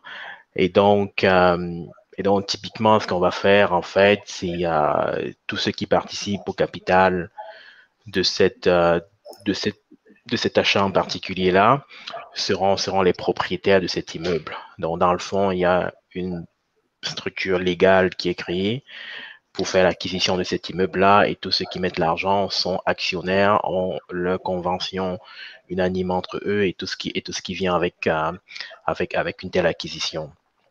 Donc, euh, euh, en fait, ça donne, ça donne la possibilité en fait de, de, de faire participer le maximum de personnes à ce genre d'investissement. parce que du coup, ça permet aux gens quels que soient les montants que vous avez, de pouvoir, quels que soient les montants que vous avez, quelles que soient les connaissances que vous avez, de pouvoir en fait à, débuter un investissement immobilier. Les gens le font pour, pour plein de raisons. Parfois, il y en a qui n'ont pas juste le temps de, de faire les recherches, de faire la gestion et tout le reste. Parfois, il y en a qui n'ont pas le capital nécessaire pour y aller tout seul. Il y a plein d'autres, euh, plein d'autres raisons. Euh, et c'était là où, en fait, je rejoins ce que, ce que M. Vidal disait tantôt. Euh, je crois que en tant qu'investisseur immobilier, il faut vraiment définir, en fait, qu'est-ce qu'on apporte sur la table. Donc, on peut avoir zéro mise de fonds, mais euh, euh, si c'est par exemple un projet qui demande beaucoup de rénovation, on peut, on peut s'offrir de faire les rénovations qui valent, qui valent beaucoup d'argent, par exemple. Donc, je peux dire j'ai zéro mise de fonds, mais c'est moi qui vais faire les travaux de rénovation et ça devient ma contribution au projet pendant que, pendant que d'autres apportent du capital. Donc, il y a, il y a il y a plusieurs choses, il y a plusieurs choses qui sont, qui sont possibles en fait dans une, euh, dans une transaction pareille. Je crois que l'idée, c'est vraiment de dire, OK, voici un investissement qu'on veut faire, qu'est-ce que ça prend pour le faire, qu'est-ce que chacun apporte, et, euh, et, donc, et donc de pouvoir structurer la transaction, la transaction autour de ça. Merci beaucoup. Euh, Dara, as-tu une question? Oui, oui, en effet. Euh, merci beaucoup euh, pour vos éléments de, réponse. Alors, on comprend, on n'est pas obligé d'avoir l'argent sur son compte bancaire, mais si on a la bonne formation, si, si on a la bonne um, information, on peut tout de même aller chercher comment est-ce qu'on peut investir. Alors, euh, peut-être que j'aurais euh, une dernière question pour vous. Euh, considérant les, les, nouvelles récemment par rapport au, au gouvernement qui prévoit resserrer les, les, mesures par rapport à l'investissement immobilier, on pourrait avoir une éventuelle augmentation des taux d'intérêt. Alors, selon vous, quelles sont les perspectives pour 2021? Doit-on continuer à investir en immobilier pour 2021? Qu'en pensez-vous? Je vais commencer avec M. Vidal. Ouais. Eh, euh, si, vous permettez, avant de répondre à cette question, je tiens quand même à, ramener une petite précision, surtout principalement pour les gens qui restent au Québec, OK, ou au Canada, point. Euh, Pierre Charles a sorti un truc, je pense qu'on a encore une fois de plus passé rapidement dessus. Il a parlé justement de structure légale. D'accord? Ce qui est super, super important lorsqu'on forme un groupe. Euh, autre chose, par relais à la question, la, la dame qui a posé la question en ligne, vous n'avez pas le droit de, légal, je dis bien, de prendre un investissement et puis de dire je cherche des investisseurs. Au Québec, vous risquez la prison, vous risquez des amendes énormes pour ça. D'accord? On appelle ça euh, la sollicitation publique. Vous ne pouvez pas faire ça. D'accord? Euh, Seul un courtier sur le marché dispensé peut se permettre justement de lever des fonds pour ça. Pierre a sorti un truc qui est super important amis famille et amis ou collaborateurs, des gens avec qui vous travaillez. Et quand on parle de famille, amis, l'autorité des marchés financiers surveille ça vraiment de près. Il faut que ce soit vraiment de vrais membres de votre famille ou de vrais amis proches. Et quand je parle d'amis proches, c'est que si, exemple, aujourd'hui, je dis Dara, c'est un ami proche, et pour ça, je l'ai approché, je lui ai demandé d'investir dans le projet avec moi. Ils sont capables de demander OK, Dara est né quand? Sa mère est née où? Son père vit où? Dans la maison de Dara, la salle de bain est située dans sa chambre. Et c'est pas une joke, là, je vous dis la vérité. Parce que ça m'est déjà arrivé à moi à l'époque. D'accord? Donc, ils peuvent aller jusque-là. Euh, je sais qu'il y a beaucoup de, de, réunions d'investisseurs immobiliers où euh, ils se réunissent dans soit des hôtels, des choses comme ça, et puis ils donnent des informations aux gens. Et puis, vous avez quelqu'un qui se lève, j'ai une transaction, donc euh, si vous êtes intéressé à, à voir ce que c'est, venez me rejoindre. Et puis, ça, ça c'est public. OK? Ça, euh, quand il y a des avocats dans le, dans le coin, ils préviennent les gens qui peuvent pas faire ça parce que c'est vraiment interdit par la loi. Donc, c'est juste une petite parenthèse pour faire attention à ça. Amis proches, famille, oui, vous avez le droit. Évidemment, ce sont les amis des amis, ce sont les amis qui les ont mis, c'est autre chose. Et la façon dont Pierre Charles le fait, c'est vraiment ça, c'est la, la, bonne façon. Sinon, il faut faire attention justement pour pas que ceux qui nous écoutent, qu'il y en a qui sortent dans la rue et j'ai un immeuble et puis commencent sur Facebook à annoncer j'ai un immeuble donc je cherche des investisseurs vous allez vous ramasser dans, dans l'eau chaude si vous faites ça. C'est juste une petite parenthèse. OK?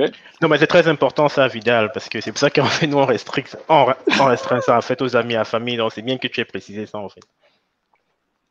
Donc, euh, parfait. Euh, Dara, pour répondre à, à la question, par rapport à, la pandémie, si on doit continuer à investir en immobilier ou pas? Exactement. Aux, perspectives pour 2021 par rapport euh, au taux d'intérêt qui pourrait augmenter, aux mesures du gouvernement fédéral et tout. Ça revient encore si vous achetez une maison pour habiter, donc vous faites de l'investissement. OK? Euh, si je fais de l'investissement, écoutez, il y a un cycle du marché qu'on appelle, on tombe par exemple en phase de, un cycle du côté du marché acheteur ou marché, ou marché vendeur le cycle vendeur, le cycle acheteur, et puis il y a des phases à l'intérieur de ça. Lorsque nous arrivons dans un, dans un, un coin où les taux d'intérêt sont vraiment bas, où il manque d'inventaire sur le marché, souvent on va parler de marché euh, vendeur de phase 2. En marché vendeur de phase 2, il n'y a presque pas, il presque pas d'opportunités dans le marché. Euh, les gens se, il y a des offres multiples sur les mêmes immeubles, d'accord? Vous faites une offre sur un, sur un immeuble qui a 3-4 offres sur, sur, les, sur l'immeuble, sur la maison, le multi-logement, c'est vraiment ça qui arrive à ce moment-là, toujours, si on connaît les, les, métriques, on sait dans quelle phase du marché on se situe. Les gens qui sont très avancés ou qui sont très ancrés dans l'investissement immobilier, qu'est-ce qu'ils font à ce moment-là? Ils se débarrassent de tous leurs immeubles qui sont moins rentables. Parce qu'ils savent qu'il y a des novices qui viennent qui achètent presque n'importe quoi. OK? Et les gens qui sont très instruits en immobilier achètent presque rien. Ils vont analyser, non, ça ne correspond pas à nos critères. Ils vont laisser faire. On va leur envoyer des immeubles, ils vont analyser, calculer, et puis non, ne pas.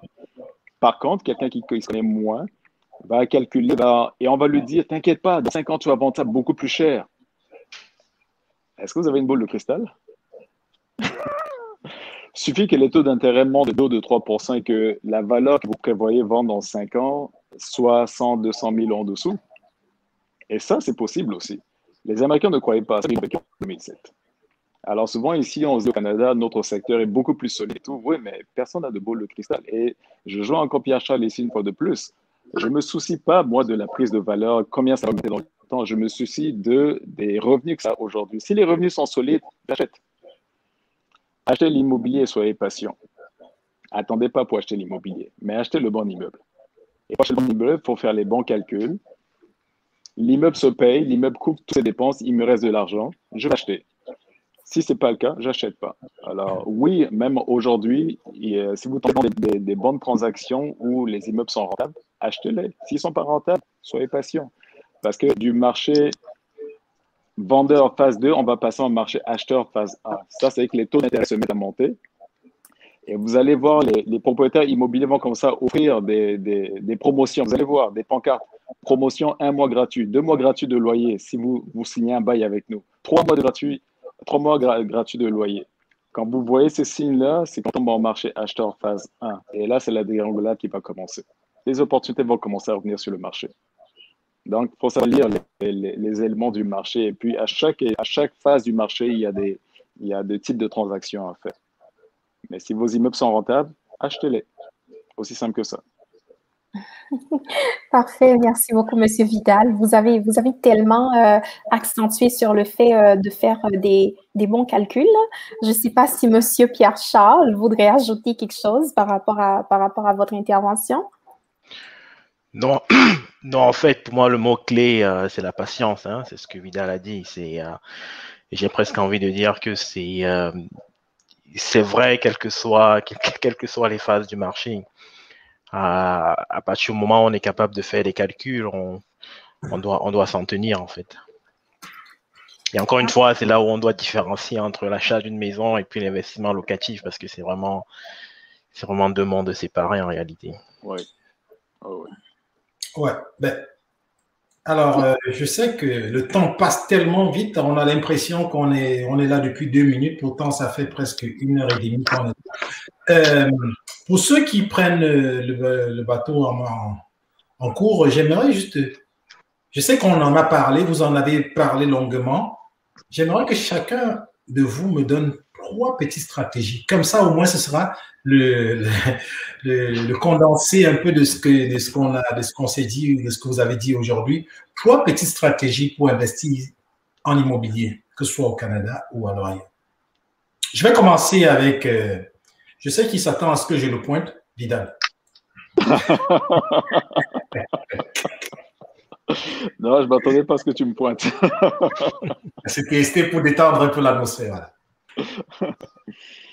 Trois petites stratégies. Pour quelqu'un qui commencerait en immobilier, écoutez, je vais, il y, a, il y a plusieurs points qui ont été discutés ici.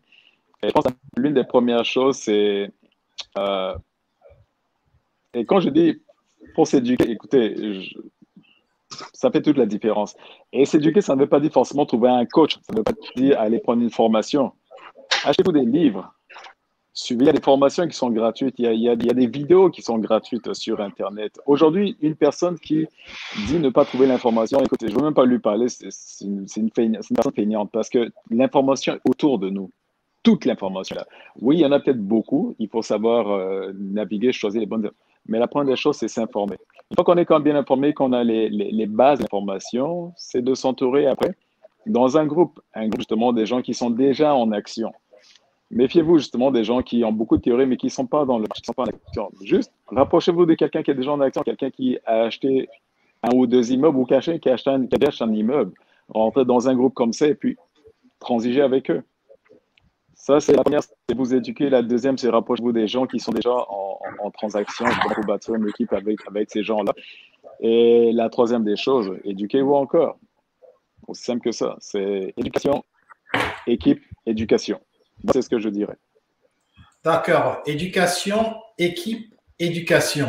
Je sais que monsieur euh, Pierre Charles va nous parler beaucoup d'équipe. il va nous donner trois stratégies. Mais dans sa réponse, je suis certain qu'il est capable de nous, de nous faire la différence selon la question de Monsieur Gaston Gou, excusez-moi, docteur Gaston Gou, quelle est la meilleure stratégie entre acheter un immeuble ou acheter un terrain et construire un immeuble? Donc, ça rentre toujours dans la même, presque la même question. Euh, ben, en fait, la question de M. Gourou, euh, la réponse simple c'est que je ne sais pas. Euh, dans le sens où, en fait, on n'a jamais acheté, ben, j'ai jamais acheté de terrain j'ai construit un immeuble. On a, regardé cette option-là quelquefois. les coûts de construction, nous, enfin, trouver, trouver un terrain, enfin, d'après ce que nous on a regardé, hein, ah, ça peut être différent selon les expériences, mais euh, euh, vous voulez avoir un immeuble dans un endroit où vous pouvez le, louer facilement. Et, en général, les endroits où vous pouvez le louer facilement, les terrains coûtent extrêmement cher. Donc, donc, donc ça complique un peu, un peu beaucoup de choses en fait. être, être, capable de trouver le bon terrain au bon prix pour pouvoir, pour pouvoir en fait faire un immeuble qui fait du sens. Euh, et en plus, il faut une expertise à, à gérer, à gérer les règles de la ville et tout ça. Donc, euh, j'aurais presque tendance à dire que acheter un terrain et construire un immeuble, c'est c'est probablement pas pour euh, un travail d'amateur en fait. Moi, moi, ce serait en fait ma ma réponse courte sur le sujet. Euh, et donc, donc, en termes de stratégie pour, pour investir en immobilier, je crois la première, c'est comme, c'est comme Vidal a dit, il faut s'éduquer. Je crois que c'est vrai pour toute chose, en fait. C'est vrai pour toute chose. Il faut investir du temps pour comprendre euh, les mécanismes de l'immobilier. même si vous prenez un coach, même si vous prenez euh, euh, toutes sortes d'experts autour de vous, vous ne pouvez pas faire l'économie de l'effort personnel qu'il y a à faire pour vous éduquer par, toutes sortes de moyens, que ce soit la lecture, ben, les vidéos, les coachs. Il faut, investir du temps pour cela. Euh, parce qu'après, euh, vous devriez prendre, vous allez être amené à prendre des décisions. Euh, même si vous avez un coach, c'est pas le coach qui va prendre la décision pour vous. Il faudra que vous preniez la décision et parfois c'est des décisions avec des, conséquences financières potentiellement énormes. Donc, il faut que, avant de prendre ce genre de décision, que vous ayez un certain niveau de confort. Donc, ça, c'est, la première chose. Et, euh, et la deuxième chose, c'est de, euh, ne pas faire l'économie du réseau que vous avez autour de vous. Euh, le réseau de connaissances que vous avez autour de vous. parce que ça, va juste augmenter le domaine du possible pour vous. Et donc, quand je parle du réseau de connaissances, euh, euh, ça peut venir à toutes sortes de niveaux euh, pour, pour trouver des opportunités, pour les analyser, pour trouver du capital, pour, pour aider au financement. Donc, ça peut, ça peut une, une seule connaissance autour de vous peut débloquer une situation vraiment problématique pour vos transactions. Donc, mm. n'hésitez pas à en parler. Et, et, et, troisièmement, euh, mettez-vous avec des gens qui partagent euh, la même passion que vous. Mettez-vous avec des gens qui ont, qui ont les mêmes objectifs que vous, qui veulent faire des choses aussi. Euh, parce qu'à travers les conversations, à travers les échanges, vous allez trouver ce qui convient le mieux à votre profil et au profil de votre groupe. Merci beaucoup. Madame euh, euh, moi, mes trois, euh, je vais plus aller dans le être que dans le faire. Moi, euh, de mon côté, étant donné que Pierre-Yves et Vidal ont épuisé pratiquement le sujet, disons que moi, ce que je conseillerais plus, c'est plus qu'on aille, qu'on soit déterminé, qu'on aille, qu'on soit vraiment quelqu'un de déterminé dans ce qu'on veut, puis qu'on suit ses objectifs et puis qu'on en met vraiment des objectifs réalisables plus de smart, comme on dit. Puis qu'on qu'on fait fi de tout ce qui est Dieu connaissant, hein, tous ceux qui connaissent euh, tout, mais qui ne connaissent rien dans le fond, de faire fi de ce que eux ils peuvent nous Puis euh, d'user de bon sens, c'est surtout ça. Il faut vraiment user de notre bon sens pour pouvoir euh, investir vraiment dans l'immobilier. Parfait, merci Michaela. Alors, euh, juste en 30 secondes, euh, j'aimerais entendre euh, vos mots de la fin. Je vais, je vais commencer avec, avec Michaela. Merci Florent, merci Lara de m'avoir invité, merci Vidal, merci Pierre-Yves d'avoir été là aussi. Puis ce que je souhaite à nos auditeurs, c'est surtout de continuer à écouter, puis à mettre en pratique ce que vous avez entendu, puis surtout, investissez, n'attendez pas, investissez, euh, mais investissez avec euh, patience quand même. Parfait, merci, merci Mikila. Alors, euh, Vidal, le, mot de la fin pour vous? Écoutez, merci une fois de plus. Oui, ça, j'ai vraiment aimé le, tour de table. J'ai aimé les interventions et puis en même temps, un bel échange. Merci pour ce moment-là. Et puis, le meilleur conseil, vous le savez déjà, éduquez-vous. je le dis tout le temps. Je fais, je fais des vidéos que je poste parfois sur mon profil Facebook et je demande toujours de, s'éduquer, de s'éduquer. Puis, euh, ils ne le font pas pour moi, ils ne le font pas pour l'autre, ils le font vraiment pour eux. Et Pierre a bien dit, c'est un investissement. Un investissement, le meilleur investissement que tu puisses faire, c'est un investissement en toi-même. Pas pour tes enfants, pas pour tes parents, pas pour ton voisin, pour toi-même. Parce que si tu t'éduques, tu vas être la, meilleure personne pour tout ce monde-là. Par contre, si tu t'éduques pas, tu, ça se pourrait que tu sois une embûche pour tout ce monde. C'est pour ça que je passe vraiment tout par l'éducation. Parfait, très intéressant. Alors. Euh, Monsieur Pierre-Charles, le, mot de la fin pour vous. Ben, merci beaucoup, Dera, Florent, d'avoir organisé ça. Je pense que euh, l'immobilier est un sujet qui, euh, qui revient beaucoup dans les conversations entre, amis, entre familles. C'est quelque chose dont on entend beaucoup parler à la télé. Il y a, aussi beaucoup de mythes là-dedans. mais en même temps, je pense que c'est un secteur qui, euh, qui pourra avoir beaucoup de potentiel si c'est fait de la bonne façon et si c'est fait avec les bons objectifs.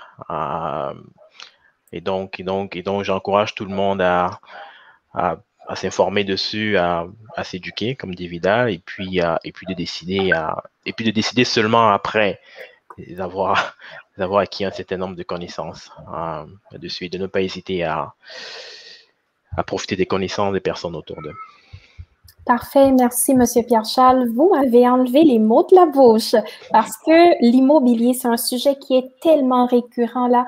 On entend, on entend tout le monde en parler, surtout avec la pandémie. Et aussi, c'est tellement entouré de mythes par rapport aux mises de fonds et tout que vous avez clarifié aujourd'hui là.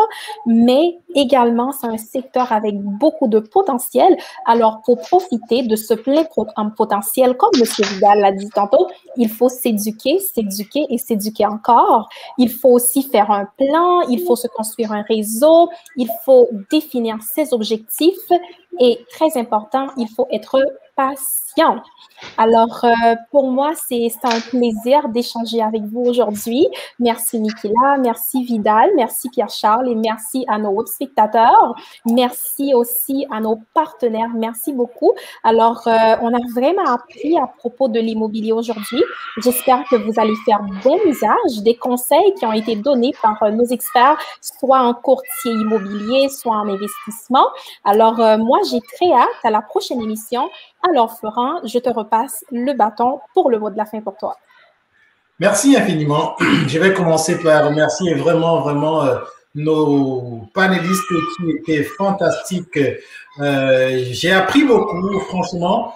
Euh, j'ai toujours regardé aussi l'immobilier comme étant un monde un peu flou, mais aujourd'hui, je pense que c'est assez clair le mythe du zéro, euh, zéro dollar d'investissement, ça n'existe plus pour moi, comme le Père Noël à un certain moment.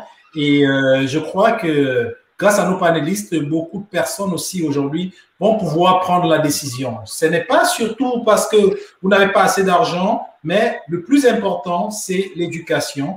Éduquez-vous, lisez des livres et surtout, surtout, surtout, profitez des émissions comme celle-ci pour euh, contacter nos euh, nos invités, nos panélistes qui sont des professionnels qui ont du vécu et qui sont très ouverts à vous offrir aussi ce vécu-là, vous permettre comme ça de brûler les étapes en vous apportant toutes les connaissances, toute l'expérience euh, grâce à, euh, juste grâce à un appel. Passez-leur un coup de fil, écrivez-leur Vidal, Pierre, Charles, Michael. Alors, vous pouvez trouver leur contact. vous pouvez nous appeler, nous écrire pour avoir leur contact et pouvoir en profiter aussi. Donc, Après cela, j'aimerais remercier infiniment nos téléspectateurs nos, qui nous regardent et qui nous écoutent et qui n'hésitent surtout pas à nous poser des questions, que ce soit en inbox ou pas, euh, afin que nous puissions réaliser toutes nos émissions. Donc, euh, merci beaucoup, chers panélistes. Merci d'avoir pris le temps. Euh, merci, chers téléspectateurs. J'espère qu'on se revoit dans deux semaines avec tous les téléspectateurs pour une prochaine émission de plein phare. Et ce sera avec un, sur un sujet plus brûlant et plus passionnant.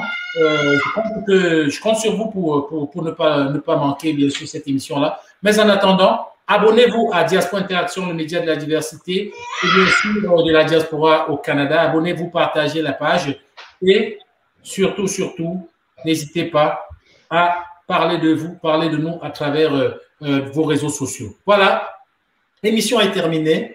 Je vais vous souhaiter un bon week-end et surtout, surtout, on se revoit très bientôt. Alors, euh, à la prochaine émission.